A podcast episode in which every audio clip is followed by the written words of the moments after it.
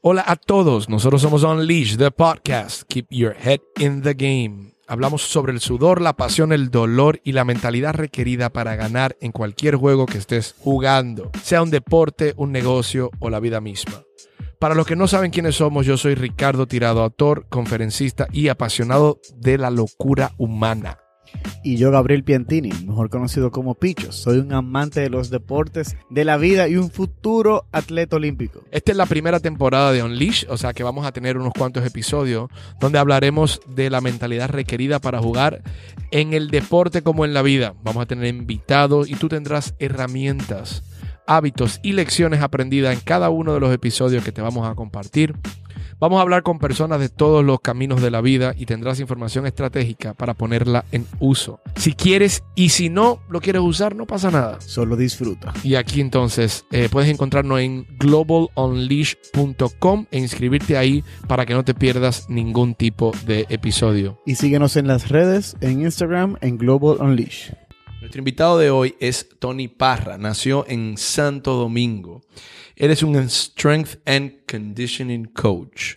Un guru de Strength and Él Conditioning. dice que no lo es, pero sí, para nosotros sí, sí lo es toda la información que nos da muy valiosa. Él estudió ciencia aplicada al deporte en Barcelona, España y en Budapest. Su interés es básicamente el comportamiento fisiológico humano y se ha certificado para trabajar con atletas de alto rendimiento, entre los cuales se encuentra el campeón mundial de Jiu-Jitsu, Abraham Marte, la judoka dominicana María García, La karateca María Dimitrova, que es una experta en kata, acaba de ganar medalla de oro y de plata en los Juegos Panamericanos. O sea que Tony tiene una experiencia vasta en lo que es el cuerpo humano, Pero no solo en atletas de, alto rendimiento. de deportes de contacto. Él también entrenaba a unas cuantas de las mujeres del voleibol femenino. Sí, él ayuda a, re- a rehabilitar a las personas. Entonces, lo más interesante de Tony, por qué nosotros quisimos tenerlo en el podcast,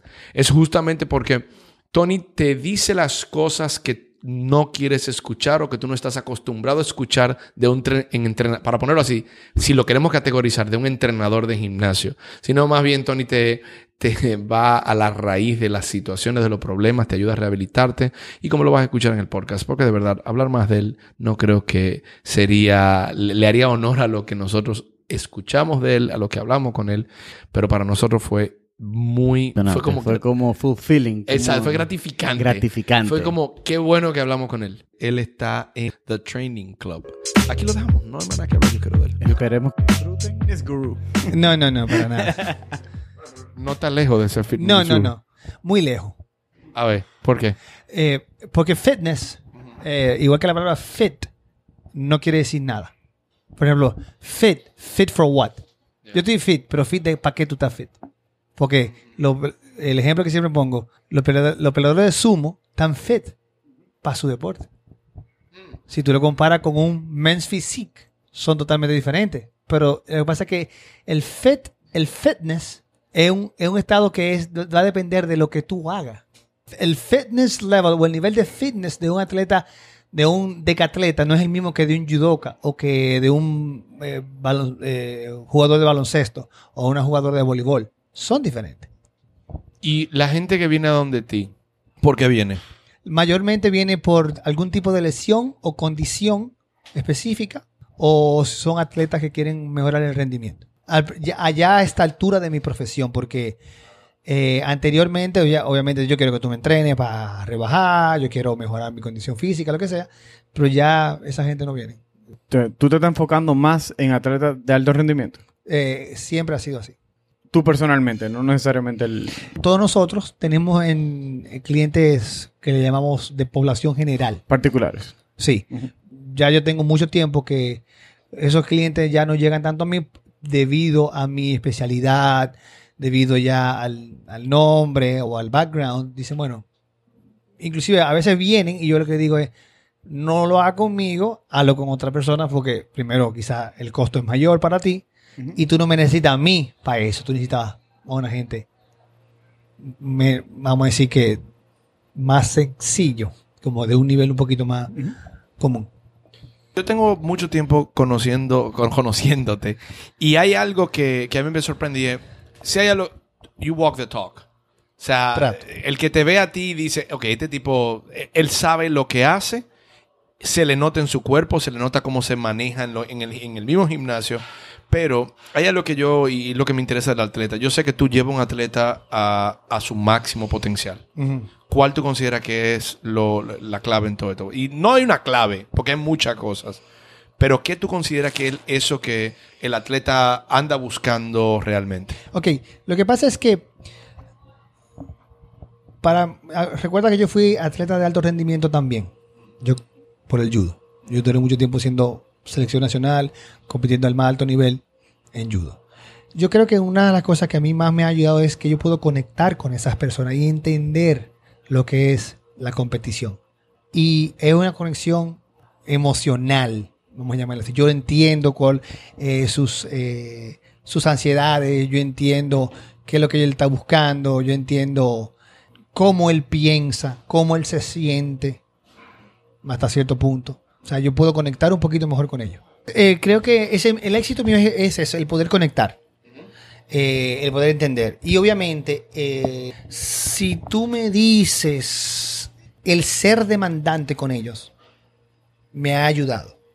Yo soy bastante fuerte con, con mis atletas, pero de una forma que ellos entienden. Ok, hay una cosa que me dijeron hace mucho.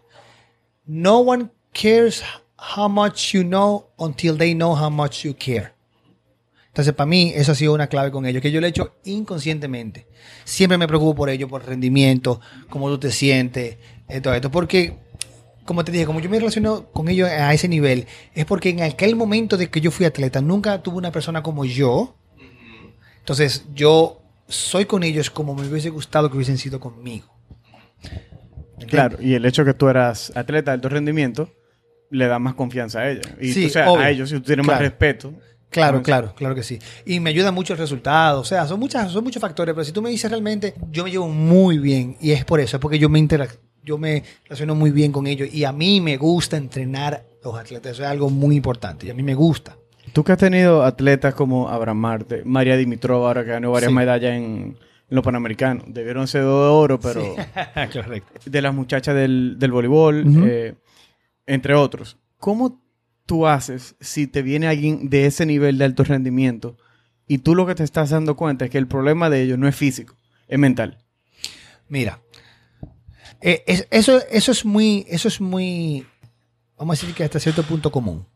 Cuando es mental, tú tienes que ver realmente dónde, a dónde inicia. Y la mejor forma que yo me he dado cuenta de tú determinar dónde inicia ese problema es sabiendo el por qué ellos hacen lo que hacen.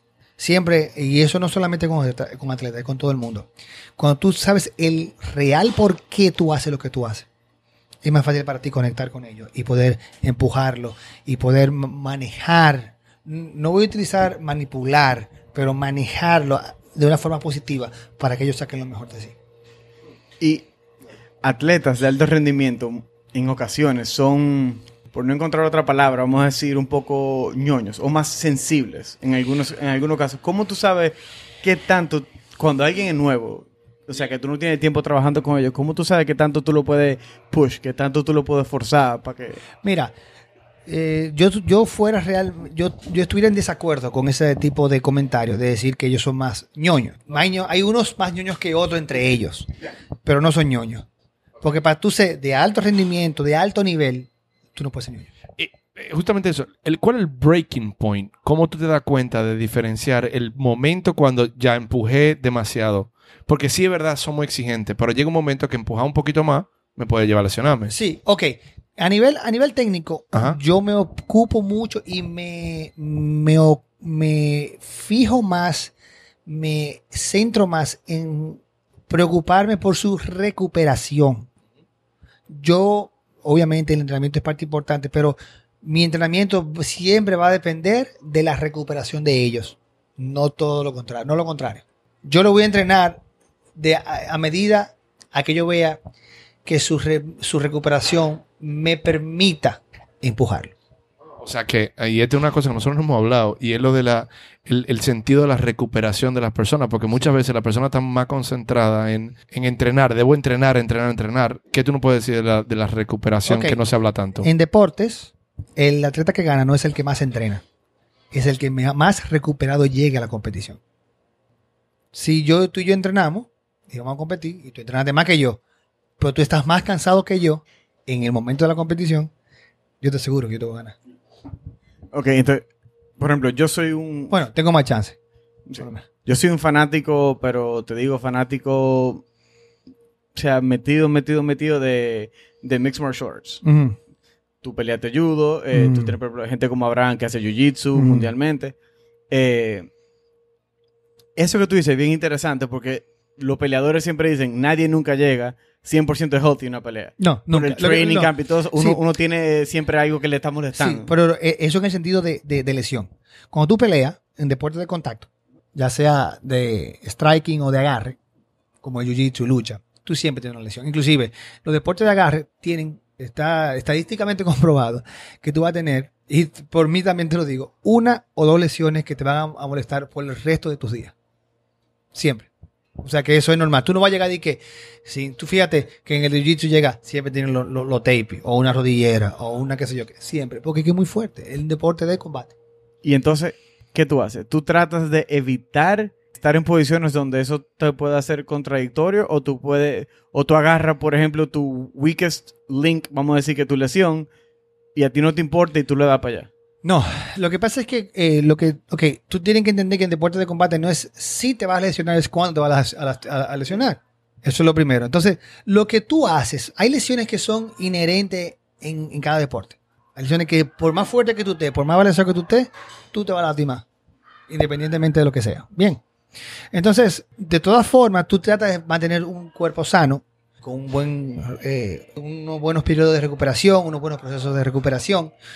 Y en el momento en que obviamente hay una lesión previo a la competición o a la pelea, tú tienes que manejar esa situación con diferentes métodos, ya sea, qué sé yo, no sé, hielo o con un fisioterapeuta o algún tipo de soft tissue eh, therapy o un estiramiento para manejarlo. Y obviamente eso tiene que ir muy de la mano con el entrenador del deporte en específico. Y eso pasa en muchos deportes, muchos deportes, muchos atletas que vienen aquí que yo le digo, pero yo no sé cómo tú juegas X con esa lesión. Y es que a veces que el entrenador no se percata o no le da importancia y no importa y les dan para adelante. Y por eso después viene más, eso, eso es lo que hace que empeora la situación. Independientemente de eso, yo como strength coach y no el entrenador del deporte, yo manejo dentro de lo que yo pueda la recuperación y, el- y la rehabilitación de la lesión dentro de lo que se pueda. Una cosa muy importante en mi, en mi caso es saber referir.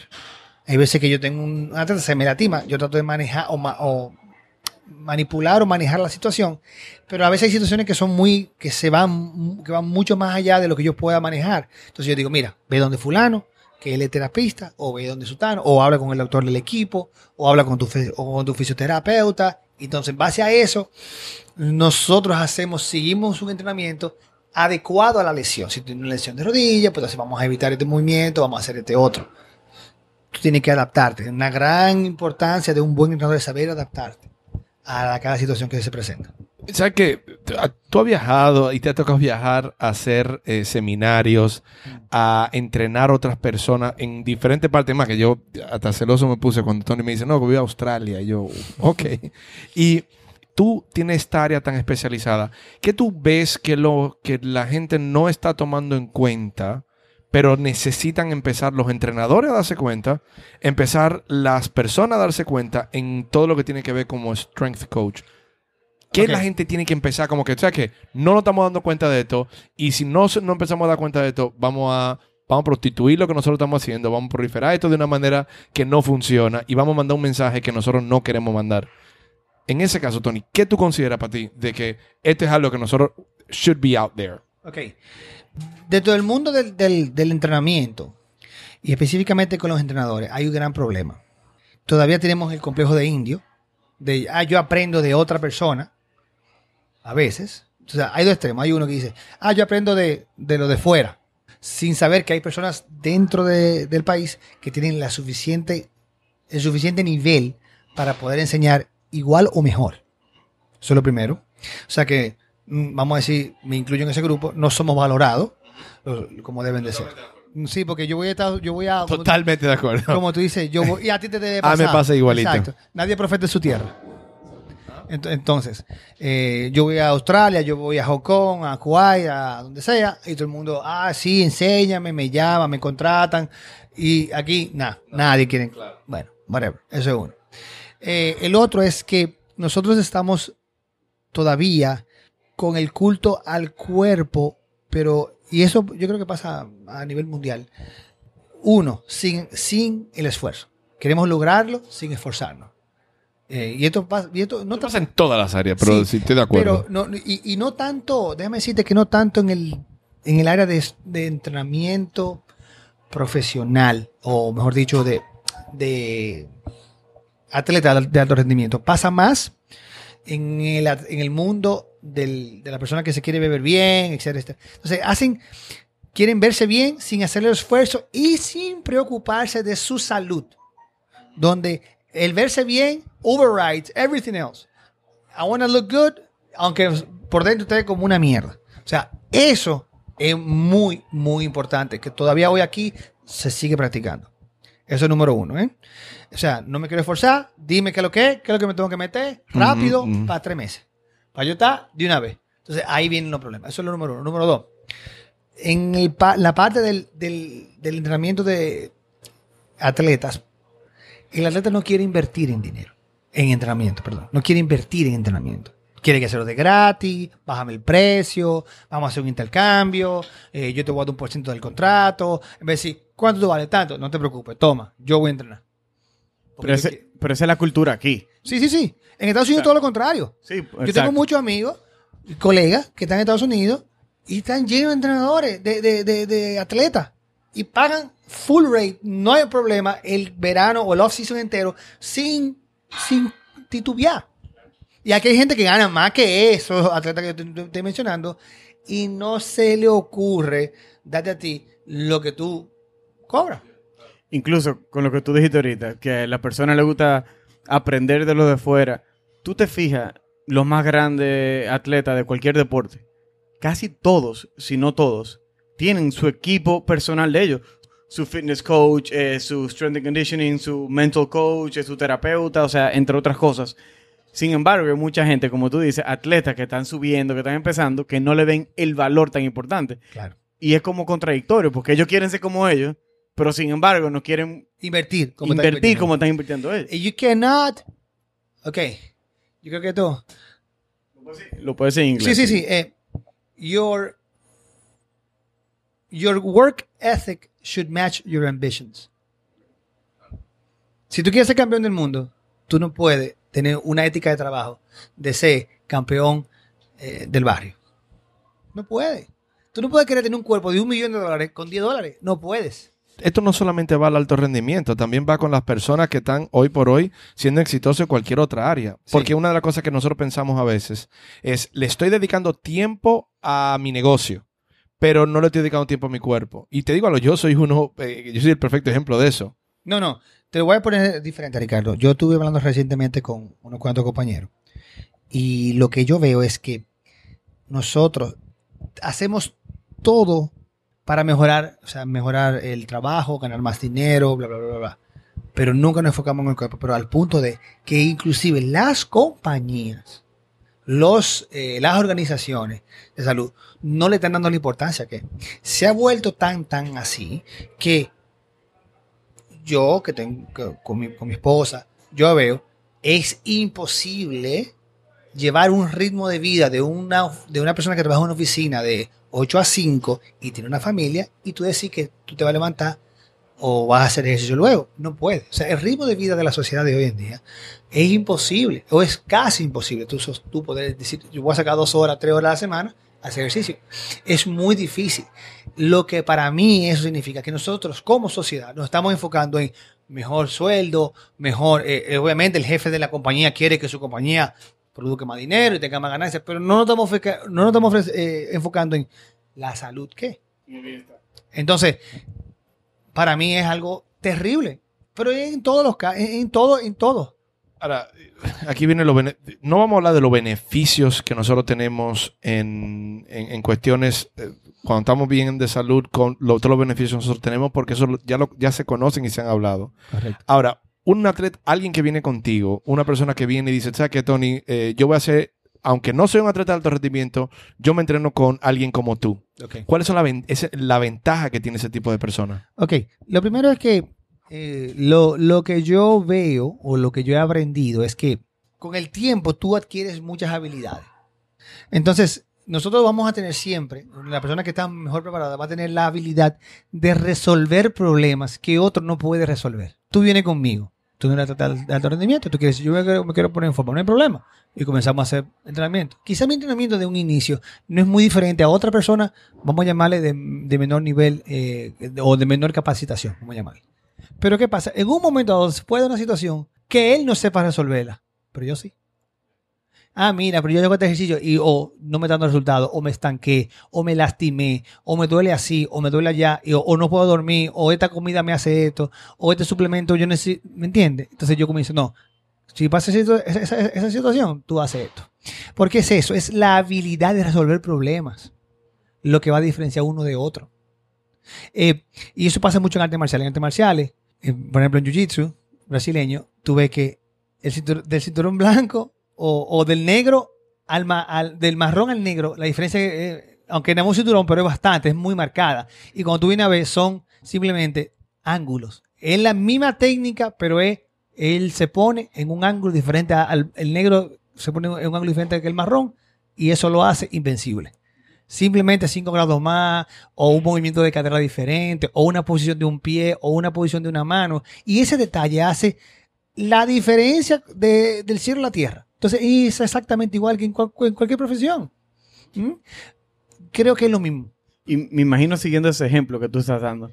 eh, por ejemplo, el jiu-jitsu brasileño se considera como un, un ajedrez. Porque tú, correcto. tú muchas veces estás planeando lo que tú lo vas a hacer después y lo estás eh, setting up, Sí. básicamente. Me imagino que es igual con alguien como tú. Que tú básicamente tienes el big picture cuando tienes un cliente Correcto, de lo correcto. que tú quieres hacer. Y aunque él no lo ve en el momento, tú lo estás guiando hasta llegar a donde tú dices, ok, aquí es que estamos, aquí Sí. es que tenemos que tirar para adelante ahora y aquí es que eh, vamos a darle. Y, y- y como te dije, y también es la, la capacidad de adaptarse. Los mejores entrenadores que yo he conocido, gente de muy alto nivel, que yo, de verdad, que aprendo de ellos todos los días, son gente que saben adaptarse a la situación.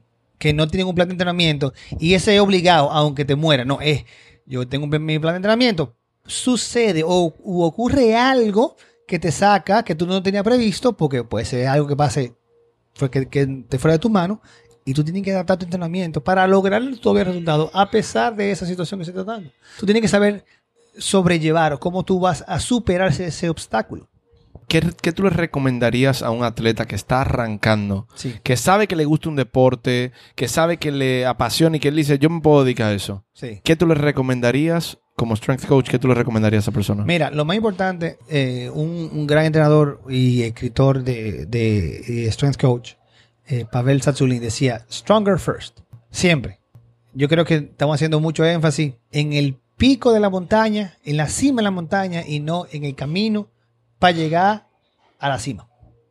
O sea, tú, los atletas de hoy en día ven a, eh, en, en entrenamiento, en entrenamiento de nosotros, Klokov, eh, Dimitri Klokov, o ven a LeBron James, o ven, bueno, no LeBron, no- LeBron no es el mejor, no es el mejor caso. Entonces, ¿qué pasa? Tú ves gente muy avanzada o de un alto nivel haciendo cosas que solamente ellos pueden hacer, porque ellos vienen con un recorrido y una preparación para poder hacer eso. Tú no puedes querer hacer eso. Si yo quiero hacer el mismo jump shot y, y encetar el mismo el punto que hace que hizo LeBron o que hace Kobe o que sea, eh, yo no puedo porque yo necesito la preparación previa que ellos tuvieron. O sea, lo que pasa que tú quieres hacer eso que él hace. Entonces, en entrenamiento pasa lo mismo. Yo veo al mejor entrenador del mundo haciendo un ejercicio y yo quiero hacer ese mismo ejercicio. Tú no sabes que para él lograr ese ejercicio con ese atleta, ese atleta tuvo que hacer muchísimas cosas antes, muchos prerequisitos, tuvo que llevar una progresión para poder hacerlo. Y quizá no todo el mundo puede hacer eso. Entonces, es eso lo que pasa hoy en día. Que queremos saltarnos los pasos. Queremos llegar más rápido. Queremos mañana hacerlo. Y sé el, como yo digo, el heavy, el que, el verdugo haciendo disparate. Cuando lo básico, Charles dijo, eh, Charles Poliquin es mi, mi profesor, mi mentor, y mu- de muchos de nosotros aquí también, tanto en el país como a nivel mundial. Y quizá el, el strength coach más exitoso de todos los tiempos. Y él dijo, You cannot get to the top without mastering the basics. Tú tienes que ser maestro de lo básico primero para después luego hacer otra cosa. Tú no puedes querer saltar. Eh, eh, yo digo a la gente, tú no puedes querer manejar un Fórmula 1 si tú no ni siquiera sabes manejar un carro. Y eso pasa no solo con atletas de alto rendimiento, pasa más con personas cotidianas. Por Sí. ejemplo, yo juego mucho tenis y yo estoy jugando con alguien y de repente alguien quiere hacer un super tiro y no le sale y, y se encojona y empieza a jugar mal y, y se le va la cabeza. Porque él ve que un Federer, un Djokovic, quien sea, lo hace muy a menudo. Pero lo que él no sabe es que, ese- que él ha, ha hecho ese tiro un millón de veces ya. Él lo ha practicado un millón de veces. Dice- tú no, tú vienes a la oficina, quieres jugar y tú quieres hacer lo mismo que... o Sí, sea, lo que pasa es que eh, lo que diferencia a un experto, un maestro de algo, es que él ha fallado más de las veces que tú lo has intentado. Entonces, es eso. Volvemos. Entonces, un atleta que está subiendo tiene que, primero, desde un punto de vista de, de condicionamiento físico, tiene que hacerse más fuerte primero. Ellos quieren hacerse más rápido primero, ellos quieren hacer más potencia primero. Y por eso digo, porque eso, eso es lo más bonito, eso es lo más, el show off, eh, es más appealing. We want the glory. Exacto. Queremos la gloria primero. Primero. Entonces, pero para tú, antes de hacer todo eso, toda esa parafernalia y salto y qué sé yo qué, tú tienes que hacerlo más aburrido primero. Que eh, hacerte más fuerte, trabajar y lograr un balance estructural adecuado, comer mejor, una mejor composición corporal, hacer unos hábitos adecuados, dormir mejor, suplementarte, etcétera. Y obviamente el mental game. Es decir, tener un mindset adecuado para después llegar. Pero tú no puedes querer llegar y a los dos meses hacer de que no, yo quiero hacer Olympic lifting. Loco, tú, no, tú ni siquiera puedes hacer un squat con, el, con, con tu cuerpo. No me digas de Olympic lifting. Eh, No puede. Muhammad Ali decía eso. Lo voy a matar un poco la, la frase porque no me, o sea, no me acuerdo exactamente cómo era. Pero él decía, I hate practice. Yo, yo odio entrenar, yo odio practicar. Pero mi reward, mi recompensa es esa pelea de 25, de media, de 40 minutos. Ese día, esa es mi recompensa. Ahí es que yo lo gozo. Todo lo otro, yo lo odio, pero sin hacer eso yo no puedo llegar. Mira, te digo algo. La gente quiere ganar en las competiciones. Pero lo que la gente no entiende es que para tú ganar en la competición, tú tienes que haber hecho, tú tienes que estar preparado para ganar. Y cuando me refiero con eso, me refiero a que tú tienes que estar preparado para hacer lo necesario para ganar. Pero yo voy más para atrás. Para tú estar preparado para hacer eso, tú tienes que prepararte primero. You have to get ready to be ready. Entonces tú tienes que... e- e- Es, es, es una pirámide. Para tú poder lograr hacer lo que tú necesitas ese día para ganar, tú tienes que estar preparado para eso. Pero para tú lograr esa preparación, hay un paso más atrás que es la base que tú tienes que construir. Y eso es lo que a la gente no le gusta porque aburrido, es largo, es tedioso, it's very, very heartbreak. Loco, es muy duro. ¿Cuántas horas o, o cuántos... Porque la gente dice, si nosotros no queremos ese efecto microondas, ese efecto de tres meses, el que empieza a condicionarse, ¿cuántos días tiene que decir, ya que en tantos meses yo estoy en forma? Porque hay gente que dice, en tres meses yo estoy en forma. Yo tengo amigos que me dicen, en tres meses yo me pongo de nuevo en forma. Yo digo, no, honestamente, saliendo desde cero, from scratch, como me gusta, ¿cuánto tiempo yo debo de empezar a mentalizarme? Porque yo creo que esto es algo que a la gente no le dice. La gente le dice, en tres meses yo estoy bien. No. no, no. no, no. ¿Cuánto tiempo? Yo te voy a decir la frase mía, lo que yo digo a todos mis clientes y que obviamente se quedan callados. La pregunta es, yo le digo, ¿qué tiempo te tomó estar donde tú estás hoy? Me dicen, ah, bueno, mi gente, cinco años. Coge la mitad del tiempo para ponerte para atrás como estabas antes. Tú estás haciendo 200% más rápido. Lo, lo- estás haciendo dos veces más rápido de lo que tú de lo que tomó para tú ahí. Y si tú te tomó cinco años, estás hablando de dos años y medio. Si te tomó tres, tienes uno y medio. Si te tomó uno, te tomó seis meses. Entonces, no me diga a mí que si te tomó tres años llegar, está como una basura, que tú en tres meses vas a estar como tú estabas hace tres años. Es imposible. A todo el que no, no- está oyendo, si tú te quieres poner en forma, a ese cálculo, ¿cuánto te tomó tan mal? Coge la mitad del tiempo y dale para adelante. Es que te lo voy a poner más fácil. Es que la gente no ve el macro. Eso me, me suena como Gary Vee. Tú no ves el macro. ¿Me entiendes? Tú ves el micro. Si tú rebajas una libra semanal por un año, ¿cuántas libras son? Yo le digo, como, como la gente me dice a mí, no, 100 pesos no es nada, do- 200 pesos no es nada. Digo, "Come- cómetelo de sal. Tres meses no es nada, ¿está bien? Coge tres meses de cárcel. Todo es relativo. Entonces, por eso te digo. Entonces, nada, esas son las cosas que por- yo creo que el gran problema de, de todos nosotros es que no vemos las, eh, las perspectivas. No es que está mal, es que simplemente no ven las perspectivas. No sé si te ha pasado, pero ya que tú trabajas con atletas de alto rendimiento y de todos los eh, disciplinas, ¿te ha pasado que un atleta está entrenando contigo y ya tú te diste cuenta que él o ella está past his prime, que él o ella ya no tiene lo que necesite para competir a ese nivel y que haciéndolo se puede lastimar o, por ejemplo, si es alguien en judo, en jiu-jitsu, algo así, si, si tú dices, bueno, si él sigue compitiendo o ella sigue compitiendo a ese nivel, le puede pasar algo malo. Bueno, ¿Te ha mira, pasado y tú lo has afrontado? eh, afrontado? enfrentado. No. En realidad no me, ha- no me ha pasado. Te digo algo, yo creo que es una decisión muy personal. Y hasta ahora los atletas que yo he tenido, eh, cuando saben, cuando dicen, no, no voy más. Porque tú sabes qué pasa. Si mentalmente, te voy a decir algo, es más fácil tú hacer mejor, tú hacer mejor papel o un buen papel. Si mentalmente tú crees que tú puedes, y aunque físicamente no estés tan apto, es más fácil hacerlo así. Que si tú, aunque tú estés en tu mejor momento y mentalmente tú digas, no voy más. Aunque tú tengas el cuerpo o que tú tengas las condiciones para tú ser campeón del mundo, si tu mente dice, no voy más, óyeme, no va más. No importa. Oye una cosa, la- oye una cosa. La competición se gana entrenando, en el entrenamiento. Tú no llegas a la competencia sin, sin estar preparado, como dijimos ahorita, y va a ganar. Eso, eso es muy, muy improbable. Tu competición tú la ganas en el entrenamiento, ya sea en el tatami, en el gimnasio de pesa, todo lo que es- significa entrenamiento. Pero en el momento de la competición, la competición es 90% mental. Ya lo físico pasó. Como nosotros. Keep your head in the game. O sea, eso es lo, eso es lo que la gente tiene que entender. Tú tienes que poner tu cuerpo prime para ese momento. Pero cuando llegó el momento de la competición, ya tu cuerpo tiene que estar. Lo que tiene que estar ese día en, en su puesto es la cabeza. Si tu cabeza no está donde tiene que estar ese día, no importa. O sea que recientemente eh, hubo una pelea de, de UFC que el campeón, Tyron Woodley, estaba peleando contra Usman, que era el number one contender, todo.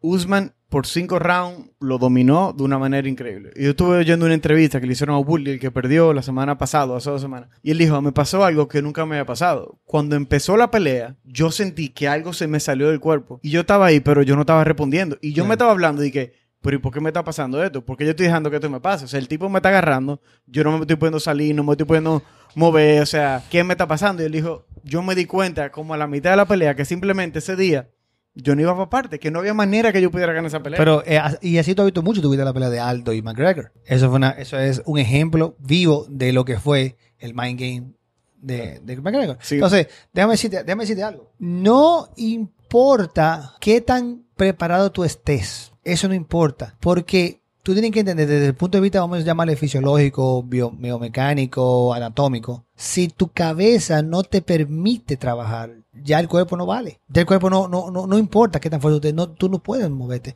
Y eso pasa en todos los deportes. Cuando están fuera, y ya, ya viene eh, el tema de, del- de la, de la parte psicológica del rendimiento, eh, lo que para mí es muy, muy importante. Un ejemplo que vimos de, de una superación de esa situación fue Dimitrova, que hizo el individual, pasó lo que pasó, el, el inconveniente que pasó, ella me dice, yo estaba bloqueada, yo no sabía que, entonces lo único que ella tuvo que superar esa parte, cómo, cómo yo tiro ahora en el, cata, en el catequipo, cómo yo sigo adelante. Entonces ella tuvo que retomar. No, y eso fue fuerte porque ella duró su carrera entera esperando que, que pusieran esa disciplina en los juegos para ella poder competir. Y, exa- y mira, y muy bien que aquí tengo a Abraham que me está dando el ejemplo de Félix Sánchez. Ustedes saben que Félix Sánchez, bueno, he la, la- la oportunidad de compartir eh, con Félix.